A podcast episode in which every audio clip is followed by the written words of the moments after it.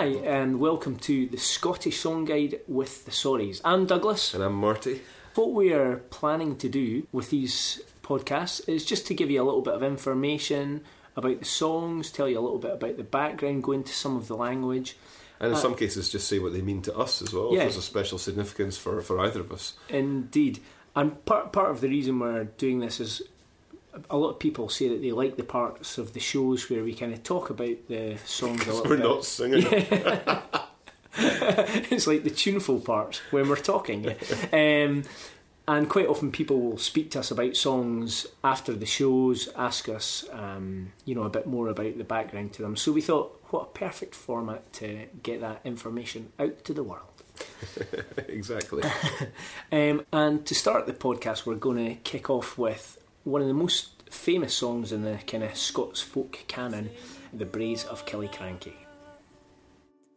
Come ye by Killiecrankie, oh, and ye haven what I haven. Ye wouldna been sae ganty, oh, and ye had seen what I have seen. On the Braes of Killiecrankie, oh. Part of the reason we decided to start with Killiecrankie is because uh, this year at the festival, a chap from California was asking me and saying, you know, what does Killiecrankie mean anyway? What does the the song mean? The words in the song, because uh, we've been having a, a, a long-running argument about it. So this is our contribution to that long-running argument for what it's worth. Yeah, exactly, for what it's worth. Um, The other reason that we're kicking off with this one is because it's kind of was pretty much instrumental in bringing us together that as was, the yeah. Sorries. Yeah, I mean we'd known each other before we got together as the Sorries. That's um, right. Because we were we were on a on tour with separate bands, and we stopped at a junction because we both got lost somewhere near Ackletabui, I think, wasn't it? Yeah. And we stopped at a junction, pulled up saying, "Is it left or right here?" And uh, the Braes of Killiecrankie was blading out of your car. I said, yeah. Do you like the Corries as well?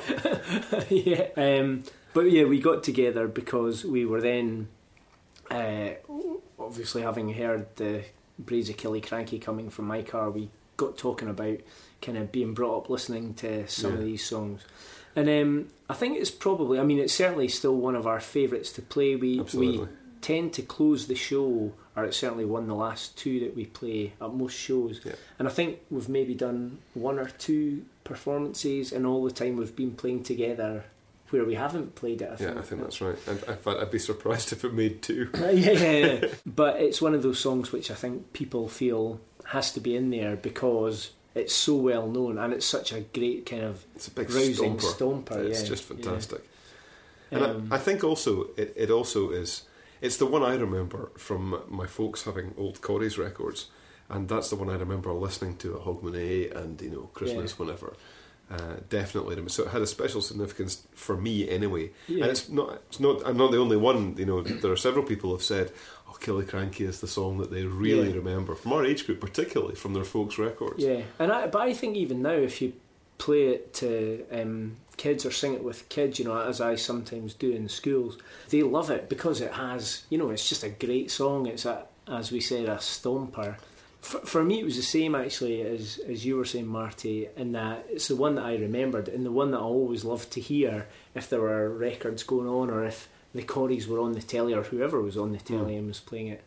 But for me, it really stuck because my dad is from just south of Pitlochry, so we were up around Killiecrankie a lot, and it, you know, it was that thing as a child where when you hear somewhere that you know, it's like, oh, yeah, that's you know, right. It's, it's a special power. Yeah, it has definitely, over you. Really. Focuses the imagination, especially for a kid, I think. Yeah, really thrilling.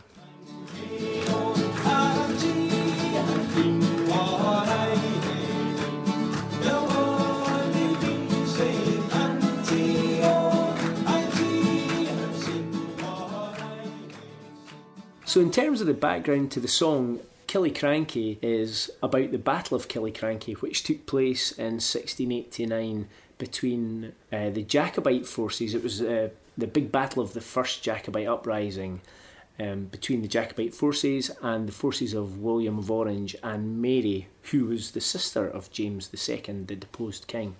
So the battle took place at Killiecrankie, sort of in Highland Perthshire, and the Jacobite forces were led by the famous Bonnie Dundee, who's a legendary figure in his time, um, revered by his supporters and given the name Bonnie Dundee, um, whereas his enemies referred to him as Bloody Clavers.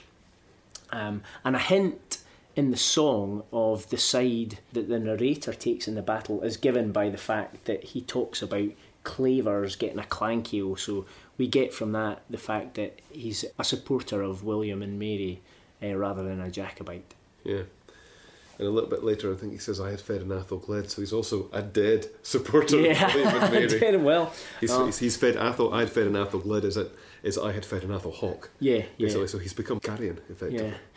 Great, that's a cheery thought for this first podcast. Much more of that in the Scottish Songbook, though, as those uh, fans of the songs will know. Though both the Carfell we are far, and Clavers got a clankiel, and I have fed an Athol Gled on the Braes of. And just to give you a little more information about Bonnie Dundee, or John Graham of Claverhouse, as he was officially called, he was he was the kind of iconic leader, charismatic leader of the Jacobites, and he met his demise at the battle, which basically ended the uprising because he was such an important figure for the cause that his death left them kind of, you know, rudderless, as it were.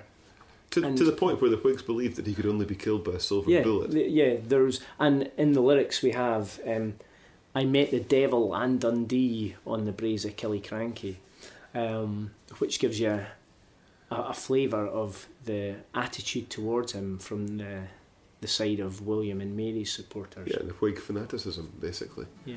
I fought at land, I fought at sea, at home I fought my auntie, oh, I met the devil and Dundee on the Braes of Killiecrankie, oh, Dundee. The song was first published in James Hogg's Jacobite Relics in eighteen nineteen.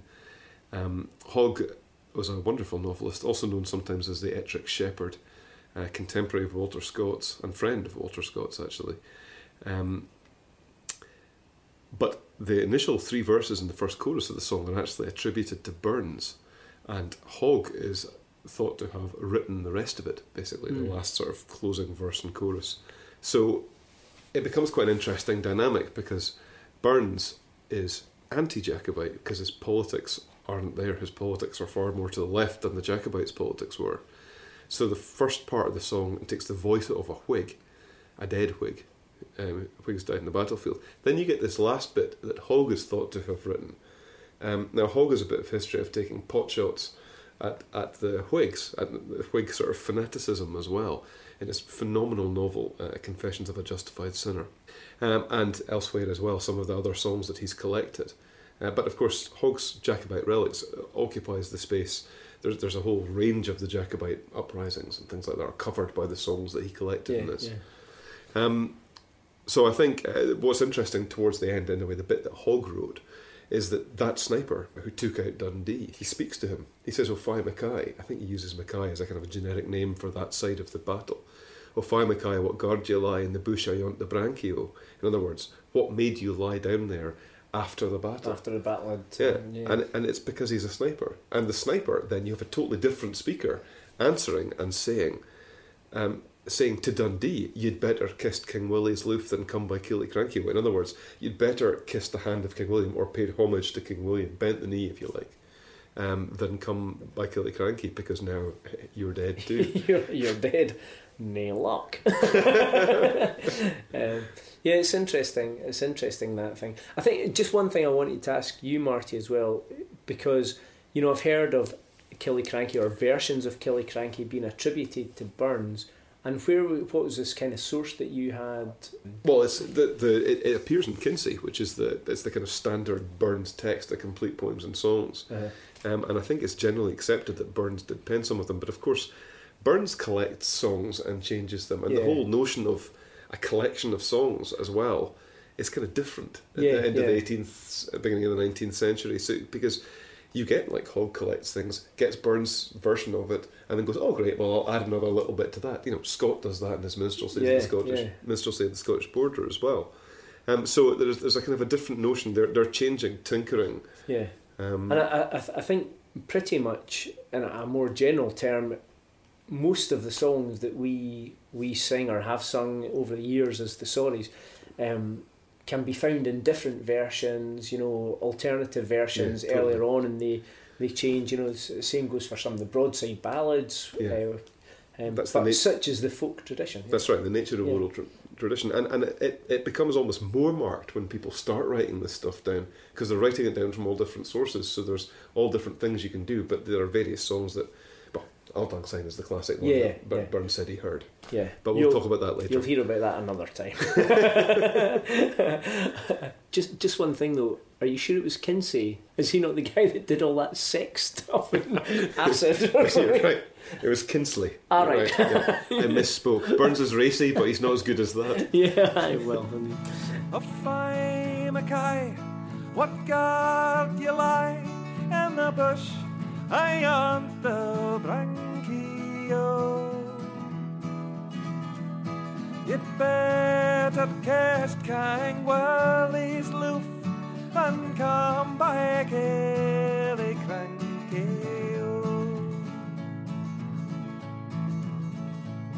There's no shame, there's no. Okay, well, I hope you've enjoyed the first podcast. Hope you found it slightly informative, and I yeah. hope we weren't talking total nonsense. yeah, um, especially because when we do Killiecrankie at the end of the set, we're always too rushed by we that never, time usually. Never have time to so talk about we don't have time to talk it's about. It's a wonderful song. So, and it's been good fun actually to to have a chance to discuss yeah. it actually. Um, you can find out much more uh, about us and our music. You can watch videos of us uh, and you can access all that. It's on YouTube and we've got our Facebook page, but you can get to it all through w w w dot the sorries dot co dot u k um, and you can find our music online, our C Ds and all that, the usual places. T-shirts. Um, yeah, T-shirts, shopping bags. bags. Uh, it'd be cra- it'd be crass to mention that there are four C Ds at yeah, the moment. Yeah, I don't yeah. want to do and that. Probably, probably to edit that out. Yeah, yeah, we'll edit that out. We won't put that in, and it might well be five by the time people are listening to well, this. Exactly. So, yeah, that's so, right. So, yeah. no, so we won't mention we won't mention, mention the no. C Ds. Right. Okay. Bye for now. Bye.